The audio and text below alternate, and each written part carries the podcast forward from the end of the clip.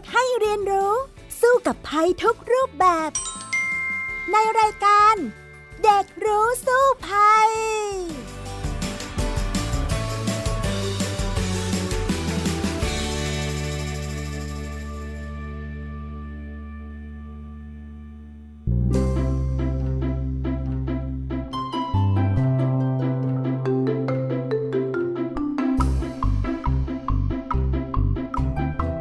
สวัสดีค่ะคุณผู้ฟังคะมาพบกันเช่นเคยในรายการเด็กรู้สู้ภัยนะคะ วันนี้พี่ดารินกำเนิดรัฐมาพร้อมกับน้องฟินิกสุภาพบงกตวอกเมอร์นั่นเอง สวัสดีค่ะฟินิก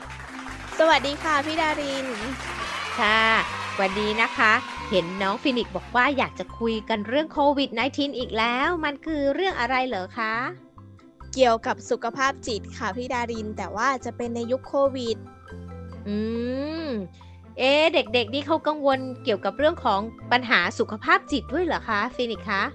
ฟินิกซ์ตอนแรกก็ไม่ได้คิดอะไรแบบนั้นเลยค่ะ แต่ว่าหลังจากที่ฟินิกซ์ได้มีโอกาสคุยกับเพื่อนๆเนี่ย ก็เห็นว่าเขาก็ค่อนข้างมีความเครียดเกี่ยวกับการงานการเงินการเรียนในยุคโควิดนี่เยอะแยะมากๆเลยค่ะอ๋อใช่แล้วล่ะค่ะไม่ใช่แต่ผู้ใหญ่เนาะที่เครียดเด็กก็เครียดเหมือนกัน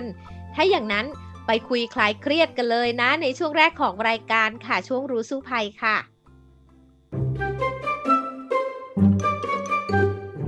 ช่วงรู้สู้ภัยวันนี้นะคะคุณผู้ฟังคะเราจะมาคุยกันในเรื่องของสุขภาพจิตเด็กที่ได้รับผลกระทบจากโควิด -19 นะคะ ซึ่งก็อย่างที่น้องฟินิกซ์บอกแหละว่าเอ่อ ไม่ได้แตกต่างจากผู้ใหญ่เลยนะคะ เพราะว่าเจ้าโรคระบาดนี้เนี่ยทำให้ต้องเครียดกันไปหลายคนเลยทีเดียว ต้องถามฟินิกก่อนดีกว่าว่า ในช่วงที่ผ่านมาเนี่ยเห็นเพื่อนๆเนี่ยเขาเครียดอะไรในเรื่องของโควิด -19 เหรอคะ ช่วงที่ผ่านมานี้เพื่อนๆก็จะเครียดเกี่ยวกับการ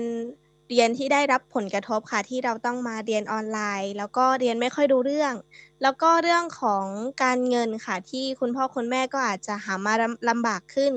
แล้วเขาก็ส่งผลกระทบกันต่อๆไปเลยค่ะ อืม นั่นสิคะ ซึ่งจริงๆแล้วเนี่ยเขาก็น่ากังวลเหมือนกันนะ เพราะว่าหลายคนเนี่ยได้ข่าวว่าเป็นโรคซึมเศร้า แล้วก็นำไปสู่การฆ่าตัวตายด้วยนะสำหรับ เด็กแล้วก็วัยรุ่นหลาย ๆ คนในช่วงที่ผ่านมานะคะ ค่ะพี่ดาริน แสดงว่าแบบนี้ถ้าสุขภาพจิตเป็นเรื่องใกล้ตัว เราก็ควรให้ความสำคัญใช่ไหมคะใช่เลยล่ะค่ะ เพราะว่าจริงๆ แล้วเนี่ยมีผลประเมินสุขภาพจิตเด็ก แล้วก็วัยรุ่นไทย โดยกรมสุขภาพจิตในปีนี้ด้วยนะ บอกว่าในช่วงที่ผ่านมาเนี่ยร้อยละ 28 ของเด็กและวัยรุ่นเนี่ยเครียดสูงเลยล่ะค่ะ ร้อยละ 32 มีความเสี่ยงที่จะเป็นโรคซึมเศร้านะ ในขณะที่อีกร้อยละ 22 มีความเสี่ยงจะฆ่าตัวตายเลยทีเดียว ซึ่งอันนี้เนี่ยเขาเก็บข้อมูลมาจากเด็กและวัยรุ่นอายุต่ำกว่า 20 ปี ถึงประมาณกว่า 180,000 คนเลยนะคะ ที่มาประเมินสุขภาพจิตตัวเองผ่านแอปพลิเคชัน Mental Health Check-in ค่ะ ของกรมสุขภาพจิตในช่วง 18 เดือน ตั้งแต่ วันที่ 1 มกราคม 63 มาจนถึง 30 กันยายน 64 เลย ฟังตัวเลขแล้ว น่าตกใจไหมล่ะคะฟินิกซ์คะน่าตกใจมากเลยค่ะ คิดว่าเยอะกว่าที่ฟินิกซ์คิดไว้อีกนะคะพี่ดาริน อืม แต่เหตุการณ์นี้นะ มันไม่ใช่เกิดเฉพาะบ้านเราหรือว่าประเทศไทยนะคะ แต่ว่าทั่วโลกเนี่ยเด็กก็ได้รับผลกระทบ ในด้านจิตใจกับโควิด -19 ด้วยค่ะ โดยการสำรวจโดยยูนิเซฟเมื่อปีที่แล้วเนี่ยพบว่า เด็กและเยาวชนจำนวน 7 ใน 10 คน มีสุขภาพจิตที่ย่ำแย่ลงนะคะ ซึ่งเป็นผลกระทบมาจากการแพร่ระบาดโควิด -19 ค่ะ โดยเด็กและเยาวชนส่วนใหญ่เนี่ยกังวลกับรายได้ของครอบครัว การเรียนการศึกษาและการจ้างงานในอนาคตด้วย น้องฟินิกเองเนี่ยกังวลไหมล่ะคะสำหรับฟินิกกับเพื่อนๆนะคะ ก็กังวลเหมือนกันเกี่ยวกับการเรียน เพราะว่า ช่วงนี้เราก็ไม่ค่อยเรียนรู้เรื่องเท่าไหร่ค่ะ เสร็จแล้วก็ไม่แน่ใจเลยว่าในอนาคตเนี่ยเราจะได้เข้ามาหาลัยไปทำกิจกรรม หรือว่ามีงานจริงๆไหม อืม มีเพื่อนที่เครียดหนักๆ มากๆ บ้างไหมล่ะคะฟินิกซ์คะก็มีหลาย ๆ คนนะคะ ที่เขาได้รับผลกระทบตรงนี้ แล้วก็รู้สึกว่าสุขภาพจิตใจเขาไม่ค่อยดี แล้วก็การที่เราจะฟื้นตัวเองกลับมาให้ อารมณ์ดีอีกครั้งเนี่ยมันก็เป็นเรื่องที่ยากมากขึ้นด้วยค่ะ แล้วทำยังไงกันล่ะคะ เวลาที่เครียดนะคะฟินิกซ์?ช่วงนี้เวลาที่เครียดก็บางคนก็หาเพื่อนคุยค่ะ มาคุยกับเพื่อนทางแชตแล้วก็บางคนกินของที่ชอบแล้วก็เล่นดนตรีค่ะ อืมนั่นน่าจะเป็นวิธีคลายเครียดที่ดีได้อีกอย่างหนึ่งเนาะจริง ๆ แล้วเนี่ยตอนนี้เนี่ยเด็กก็เหมือนผู้ใหญ่แหละนะ ผู้ใหญ่ก็เครียดในเรื่องของการทำมาหากินหาเงินใช่ไหมคะ เด็กก็เครียดเหมือนกันเพราะว่าเรียนออนไลน์มันก็ยากใช่ไหม?เอาในความรู้สึกของฟินิกซ์เนี่ยคิดว่ามันยากไหมล่ะคะ?สำหรับฟินิกซ์ก็ชอบการที่เราได้ออกไปเจอผู้คนมากกว่าค่ะ เราเหมือนกับว่าได้ทำกิจกรรมตรงนั้นจริง ๆ ค่ะ อืม แต่ว่าอย่างฟินิกซ์เนี่ยเรียน Homeschool แล้วทำไมยัง ยังไม่ใช่เป็นรูปแบบของการเรียนอยู่ที่บ้านอย่างเดียวเหรอคะ?หรือมันเป็นยังไงอะคะฟินิกซ์?ค่ะ เพราะว่าปกติตอนที่ฟินิกซ์เรียน Homeschool เนี่ย ถึงมันจะชื่อเหมือนกับอยู่บ้าน แต่ว่าเวลาที่ฟินิกซ์ทำกิจกรรมหรือว่าไปเรียนที่ไหน เราก็จะสามารถไปลงมือทำแล้วก็ปฏิบัติที่นั่นได้ค่ะ อ๋อ ฉะนั้นเนี่ยต้องออกจากบ้านเหมือนกัน แล้วอย่างที่ผ่านมาเนี่ยเอาเอาส่วนตัวเลยนะ พอจะต้องมาเรียนอยู่กับบ้านจริง ๆ ตามชื่อ Homeschool เนี่ยรู้สึกยังไงบ้างคะ? จริงๆ ก็พอจะปรับตัวได้ค่ะ เพราะว่าปกติมันก็มีช่วงที่ไม่ได้ออกไปไหนเหมือนกัน แต่ว่าพอเราเรียนออนไลน์บ่อย ๆ เนี่ย บางวิชามันก็ไม่เข้าใจแล้วก็ง่วงมากเลยค่ะ อืม แสดงว่าช่วงที่ผ่านมาเนี่ยก็มีบางวิชาที่เคยไปเรียนข้างนอก ไปเจอกับคุณครูจริง ๆ ด้วยเหรอคะ?ใช่ค่ะ อืม แล้วทีนี้อย่างเช่นเพื่อนๆ ของฟินิกซ์บางคน หรือญาติพี่น้องที่รู้จักกันที่เขาอยู่ใน ระบบโรงเรียนปกติเนี่ยเขาเขาเครียดยิ่งกว่าฟินิกซ์ไหมอะ?ค่ะก็เห็นหลาย ๆ คนบอกว่าไม่เข้าใจสิ่งที่ครูจะสอนแล้วก็ทำข้อสอบไม่ค่อยได้ เพราะว่ามันไม่เข้าใจสิ่งที่เรียนมา แล้วก็ไม่ได้เจอเพื่อนด้วยค่ะอามันจะเหงาเนาะเพราะว่าเด็กๆ ก็อยากจะเล่นกับเพื่อนใช่ไหม?อยู่แต่บ้านก็คงจะเบื่อเหมือนกันจริงไหมล่ะคะ?ใช่ค่ะ หลายๆ คนหมดไฟในการเรียนในการอ่านหนังสือด้วยค่ะพี่ดาริน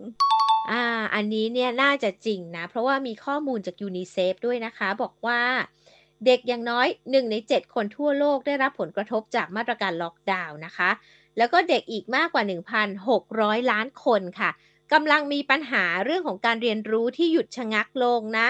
ซึ่งรายงานของยูนิเซฟเนี่ยก็ยังเตือนนะคะว่าเด็กและเยาวชนเนี่ยอาจต้องเผชิญกับปัญหาสุขภาพจิต จากการแพร่ระบาดของโควิด -19 ต่อไปอีกหลายปีนะ แสดงว่าไม่ใช่ตอนนี้มันจะจบแล้วนะ แต่เด็กเนี่ยอาจจะต้องเจอกับสภาพแบบเนี้ยอีกต่อไป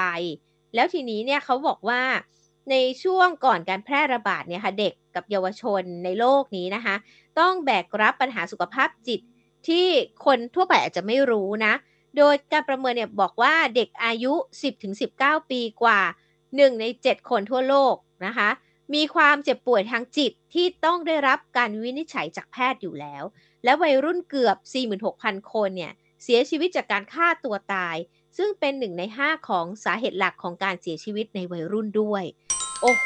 ฟังแล้วน่าตกใจไหมล่ะคะฟินิกซ์คะ?น่าตกใจจริง ๆ ด้วยค่ะพี่ดาริน แสดงอืว่าแบมบนี้เรื่องสุขภาพจิตที่มีในวัยรุ่นเนี่ย มันก็เป็นปัญหามานานแล้วใช่ไหมคะ? ใช่ เพราะว่ามันก็อาจจะมีปัญหาจากสิ่งอื่น ๆ เช่นทะเลาะกับแฟนเครียดอะไรต่างๆ ในหลาย ๆ เรื่องในชีวิตอยู่แล้ว การเรียนอาจจะกดดันทำให้มีความเครียดซึมเศร้า และอยากฆ่าตัวตายอย่างงี้ก็มีเนาะแต่เอาลองสโกปมาที่บ้านเราแล้วกัน บ้านเราเนี่ยเขาบอกว่าการเสียชีวิตของวัยรุ่นเนี่ยเหมือนกับทั่วโลกเลยก็คือมีการฆ่าตัวตายเนี่ยเป็นสาเหตุต้นๆ โดยข้อมูลของกรมสุขภาพจิตนะคะบอกว่าเด็กอายุ 10 ถึง 29 ปีประมาณ 800 คนฆ่าตัวตายสำเร็จในปี 2562 โอ้โฮ2ปีที่ผ่านมานี่เองนะ แล้วยังมีข้อมูลจากสถาบันสุขภาพจิตเด็กและวัยรุ่นราชนครินค่ะ ซึ่งเป็นหน่วยงานของกรมสุขภาพจิตนี่แหละบอกว่า เด็กและวัยรุ่นอายุ 10-19 ปีกว่า 10,000 คนเนี่ยได้โทรไปที่สายด่วนสุขภาพจิต 1323 เพื่อขอคำปรึกษาแล้วนะคะ เพราะว่าเขาเครียดและวิตกกังวล สิ่งแรกๆ อันดับแรกๆ ที่เครียดนั่นก็คือปัญหาความรัก และมีอาการซึมเศร้านั่นเองค่ะ ซึ่งก็น่าจะมาจากหลายสาเหตุ ส่วนหนึ่งตอนนี้นะโควิด -19 อาจจะทำให้ซึมเศร้าได้ด้วยไหมล่ะคะฟินิกคะ?เห็นด้วยค่ะ แล้วก็กับบางคนเนี่ยอาจจะมีปัญหากับความสัมพันธ์ในครอบครัวก็ทำให้มันมากดทับความรู้สึกได้ ใช่แล้วล่ะค่ะ บางคนนี่เขาบอกว่านะ เครียดสูงเพราะว่าไปเล่นเกมออนไลน์ก็มีนะ คือติดจอติดเกมเข้าสังคมลดลง ก็เลยทำให้มีความเครียดโดยไม่รู้ตัวนะคะ บางทีก็มีปัญหาทะเลาะเบาะแว้ง มีความรุนแรงในครอบครัว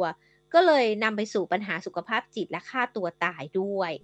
อะแบบนี้แล้วเนี่ยก็คงต้องระมัดระวังตัวเองแล้วก็ประเมินตัวเองด้วยนะ เพราะว่าปัญหาสุขภาพจิตเนี่ย ไม่ใช่เรื่องธรรมดานะคะ ถ้าเป็นมากๆถึงขั้นซึมเศร้าเนี่ย เรายังต้องได้รับการบำบัดรักษาแล้วก็ประเมินโดยผู้เชี่ยวชาญหรือว่าแพทย์นะ ซึ่งอย่าไปคิดนะว่า การที่เราไปปรึกษาจิตแพทย์เนี่ยหมายถึงเป็นคนบ้านะไม่ใช่นะคะ คือบางครั้งเนี่ยอารมณ์ของเราเนี่ยอาจจะอยู่ในภาวะที่ตกต่ำมาก ๆ จนไม่สามารถจะกู้คืนมาได้ ถ้าเรามีผู้เชี่ยวชาญมาให้คำปรึกษากับเรา ก็น่าจะทำให้จิตของเราเนี่ยดีขึ้น แล้วก็มีความสุขกลับมาได้เหมือนเดิมจริงไหมล่ะคะฟินิก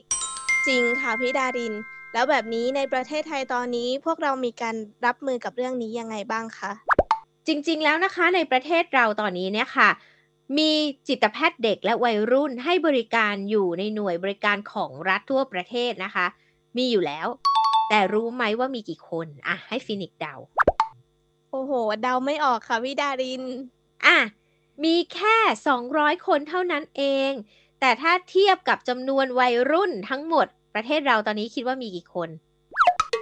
หลายล้านคนเลยค่ะ ถูกแล้วค่ะมีถึง 15 ล้านคน ต่อหมอและบุคลากรทางการแพทย์เกี่ยวกับสุขภาพจิตเด็ก มีแค่ 200 คนฟีนิกคิดว่าพอไหมอะไม่พอแน่ ๆ ค่ะพี่ดาริน ใช่แล้วราคาตรงนี้แหละก็เลยจะเป็นปัญหานะ ก็เลยอาจจะเป็นจุดอ่อนจุดรั่วไหลที่ทำให้บางทีเนี่ยมีเด็กและวัยรุ่นเนี่ยเป็นโรคซึมเศร้า จนถึงคิดสั้นฆ่าตัวตายได้นะคะ อันนี้เนี่ยก็จะต้องอาศัยความร่วมมือกันนะในครอบครัวด้วยค่ะ เพื่อที่จะแก้ปัญหาในเรื่องของทัศนคติเชิงลบ ซึ่งจะไปส่งผลกระทบกับปัญหาสุขภาพจิตต่อไป ซึ่งจะต้องมีการพูดคุยกันค่ะ ลดการตีตรานะคะ หรือว่าพี่ดารินเรียกง่าย ๆ ว่าบูลลี่ หรือการถูกแกล้งอะค่ะ บางคนเนี่ยนะ อยู่บ้านก็ถูกแกล้งได้ ถูกแกล้งทางโลกออนไลน์ไซเบอร์จริงไหมฟินิกอันนี้เนี่ยก็ทำให้วัยรุ่นเครียด แล้วก็ต้องสร้างความเข้าใจที่ถูกต้องเกี่ยวกับเรื่องของสุขภาพจิตให้กับเด็กวัยรุ่น แล้วก็พ่อแม่และผู้ปกครอง รวมทั้งสังคมโดยรวมด้วยนะคะ ตรงนี้เนี่ย น้องฟินิกคิดว่าอะไรน่าจะเป็นสาเหตุที่ทำให้วัยรุ่นเนี่ยเครียดได้สุดๆไปเลยล่ะคะเครียดได้สุดๆ ก็อาจจะเป็นแรงกดดันจากรอบข้างค่ะ แล้วก็สังคมรอบข้างเป็นหลักเลย อืม เช่น โดนเพื่อนแกล้ง ทางไซเบอร์ อย่างนี้ได้ไหม อาจจะเป็นเหล็กเล็ก ๆ เนี้ย แกล้งล้อกัน แซวกันทาง Facebook แค่นี้เนี่ย ก็ทำให้เขาเครียดได้แล้วจริงไหมล่ะคะ ค่ะ อ่า ถ้าอย่างนั้นแล้วเนี่ย หนูคิดว่า เราจะต้องทำอย่างไรที่จะลดปัญหานี้ได้ล่ะคะพูดตามตรงเลยเนี่ยฟินิกก็รู้สึกว่าทัศนคติที่ดีเนี่ย มันก็เป็นอะไรที่ทำให้สังคมน่าอยู่มากขึ้นค่ะพี่ดาริน ตอนนี้นะคะในปี 2563 ปีที่แล้วเนี่ยทางยูนิเซฟกรมสุขภาพจิตและ JOOX นะคะ เขาได้มาทำแคมเปญร่วมกันเพื่อที่จะช่วยคลายเครียดให้กับเด็กๆ แล้วก็วัยรุ่น เขาเป็นแคมเปญที่ชื่อว่า The Sound of Happiness หรือฟัง เล่าเท่ากับความสุขนะคือมันต้องมีการรับฟังกันแล้วก็บอกเล่ากันและสร้างความสุขให้กับวัยรุ่น โดยส่งเสริมให้วัยรุ่นเนี่ยมีทักษะในการจัดการกับความท้าทายด้านสุขภาพจิตของตัวเอง ผ่านพอดแคสต์แล้วก็เพลงนั่นเองนะคะ ซึ่งโครงการที่ยูนิเซฟเขาทำเนี่ยเขาจะมุ่งลดทัศนคติเชิงลบในสังคม ที่ส่งผลให้เกิดปัญหาสุขภาพจิตค่ะ ส่งเสริมให้เยาวชนเนี่ยกล้าเปิดอกพูดถึงปัญหาสุขภาพจิต กับเพื่อนครอบครัวและคนที่ไว้ใจ และอาจจะส่งผ่านเรื่องราวเหล่านี้ออกมาทางเพลงได้ด้วย จริง ๆ เนี่ยเพลงก็น่าจะเป็นสื่อที่ดีนะ ที่ช่วยคลายเครียดได้จริงไหมล่ะคะฟินิกคะจริงค่ะพี่ดารินแล้วก็พูดถึงการคุยกันเนี่ยมันก็ช่วยระบายออกมาไม่ให้เราเก็บไว้คนเดียวด้วย ใช่เวลาที่เราเศร้านะ อย่างพี่ดารินเวลาเศร้าเนี่ย อย่างน้อยสักหนึ่งคนอาจจะต้องโทรศัพท์ไปหาเพื่อนแหละ ที่จะเล่าให้เขาฟัง พอเราได้ระบายสิ่งที่อัดอั้นอยู่ในใจเราออกไปเนี่ย เราก็จะรู้สึกดีขึ้น หรือเราอาจจะได้รับคำแนะนำที่ดีๆ จากคนรอบข้างเราหรือว่าเพื่อนเราที่เราโทรไปหา อย่างนั้นก็ได้ อย่างฟินิกเองเวลาที่เครียดไม่สบายใจอะฟินิกมีวิธีการจัดการกับจิตตัวเองยังไงอะคะสำหรับฟินิกก็หาอะไรที่ทำแล้วมีความสุขทำค่ะ อ่า ก็ดีค่ะ อย่างเช่นอะไรล่ะคะ ก็อย่างเช่นดูหนังฟังเพลงค่ะ ใช่ อย่าไปเครียดกับมันมากนะคะ มองโลกเชิงบวกก็จะทำให้เรามีความสุขนะ ล้มก็ลุกได้ใช่ไหม ไม่มีใครล้มตลอดเวลา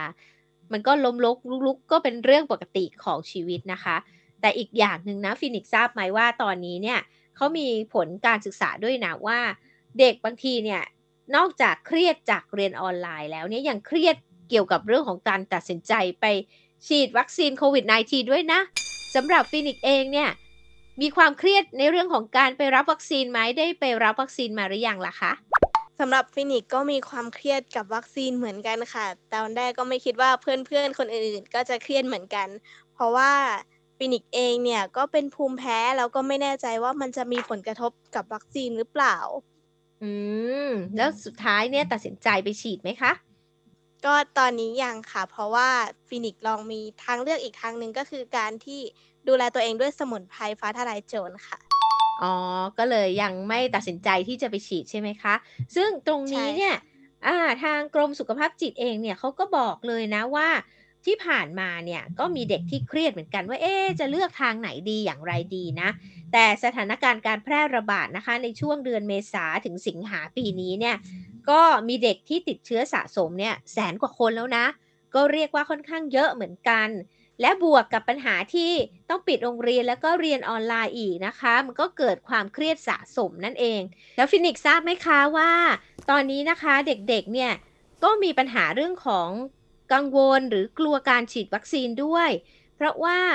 จริงๆ แล้วเนี่ยเราก็มีทางเลือกใช่ไหมอย่างฟินิกเองก็บอกว่าเออเราคิดก่อนว่าเราจะเลือกฉีดหรือไม่เลือกฉีดใช่ไหมคะ ทีนี้เนี่ยเราก็ควรที่จะเปิดโอกาสให้เด็กเนี่ยรอได้แล้วก็เลือกได้ว่าจะรับวัคซีนเมื่อตัวเองพร้อมด้วย ประเด็นสำคัญก็คือ เราต้องไม่นำประเด็นวัคซีนเนี่ยมาเป็นประเด็นไปล้อเลียนกัน หรือว่าบูลลี่กัน เช่นบางคนเนี่ยฉีดแล้วก็ไปล้อคนยังไม่ฉีดอะไรแบบนี้มันมันไม่ไม่เป็นสิ่งที่ดีนะคะที่จะไปล้อกัน แล้วไม่ว่า จะเลือกฉีดไม่ฉีดหรือว่าเลือกฉีดวัคซีนต่างชนิดกันเนี่ยก็ไม่ควรจะเป็นประเด็นไปกีดกันกันนะคะ อย่างเช่น สมมุติว่า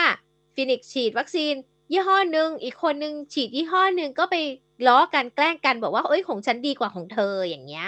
ก็ไม่โอเคสำหรับเด็กๆเหมือนกันนะคะ ดังนั้นเนี่ยเราต้องเฝ้าระวังในเรื่องของปัญหาอย่างนี้ บางทีผู้ใหญ่อาจจะไม่คิดว่าเป็นปัญหาใหญ่ แต่มันใหญ่สำหรับเด็กนะคะ ฉะนั้นเนี่ยถ้าหากว่าเด็กเครียดกังวลใจจากปัญหาต่างๆ ที่ไม่สบายใจด้านสุขภาพจิตเนี่ยก็สามารถขอรับคำปรึกษานะโทรไปปรึกษาได้ที่สายด่วนสุขภาพจิต 1323 นะคะ หรือว่า Facebook 1323 ปรึกษาสุขภาพจิต อันนี้เนี่ยเขาก็จะให้คำแนะนำดีๆ กับเราได้เหมือนกันนะคะ ฟินิกคะ This is Thai PBS podcast View the world via the voice ฟังอย่างนี้แล้วนะคะ พี่ดารินว่าเราไปสู่ช่วงสุดท้ายของรายการกันเลยดีกว่านะ เพื่อที่จะหาทางรับมือกับปัญหาสุขภาพจิตนะคะ ในช่วงรู้แล้วรอดค่ะ ติดตามรายการของไทย PBS Podcast ได้ทาง www.thaipbspodcast.com แอปพลิเคชัน Thai PBS Podcast หรือฟังทาง podcast ช่องทางอื่น ๆ Spotify SoundCloud YouTube Google Podcast Apple Podcast และ Podbean ช่วง รู้แล้วรอด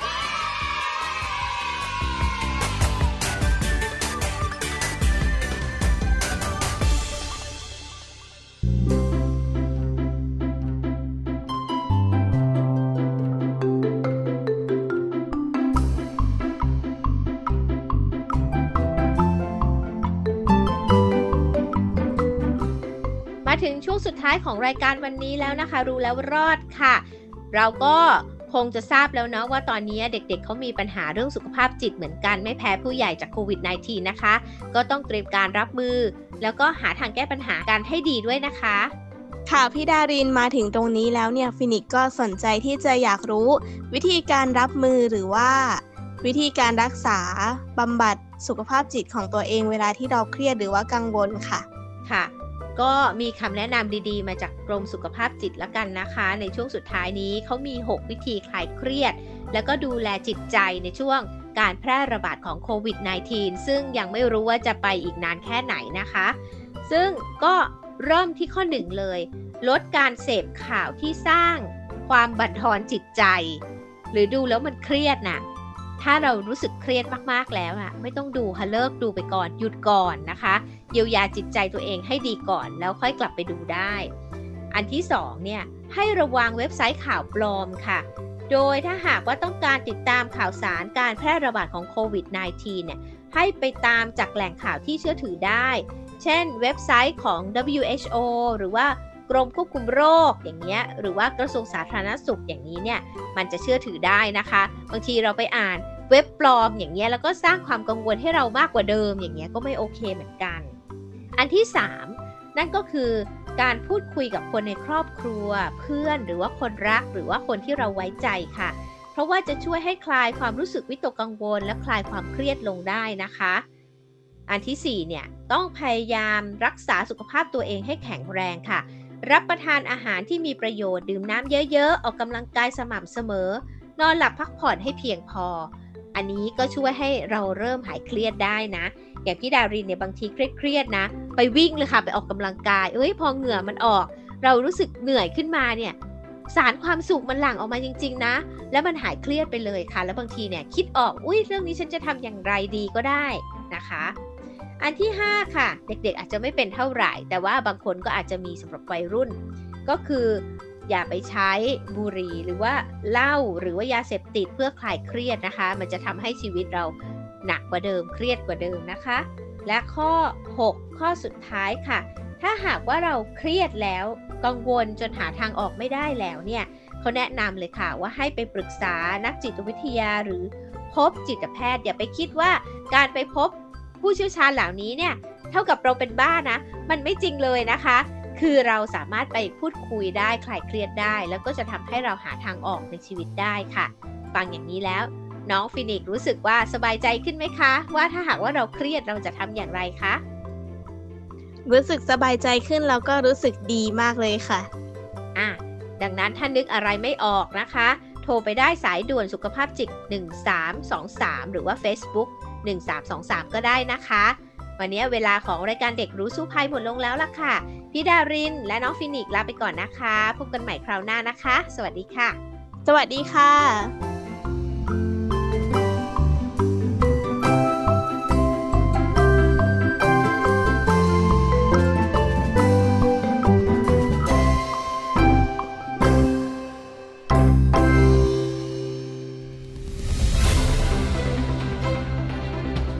ติดตามรายการได้ที่ www.thaipbspodcast.com แอปพลิเคชัน Thai PBS Podcast หรือฟังผ่านแอปพลิเคชัน Podcast ของ iOS Google Podcast Android Podbean SoundCloud และ Spotify ติดตามความเคลื่อนไหวของรายการและแสดงความคิดเห็น โดยกดถูกใจที่ facebook.com/thaipbspodcast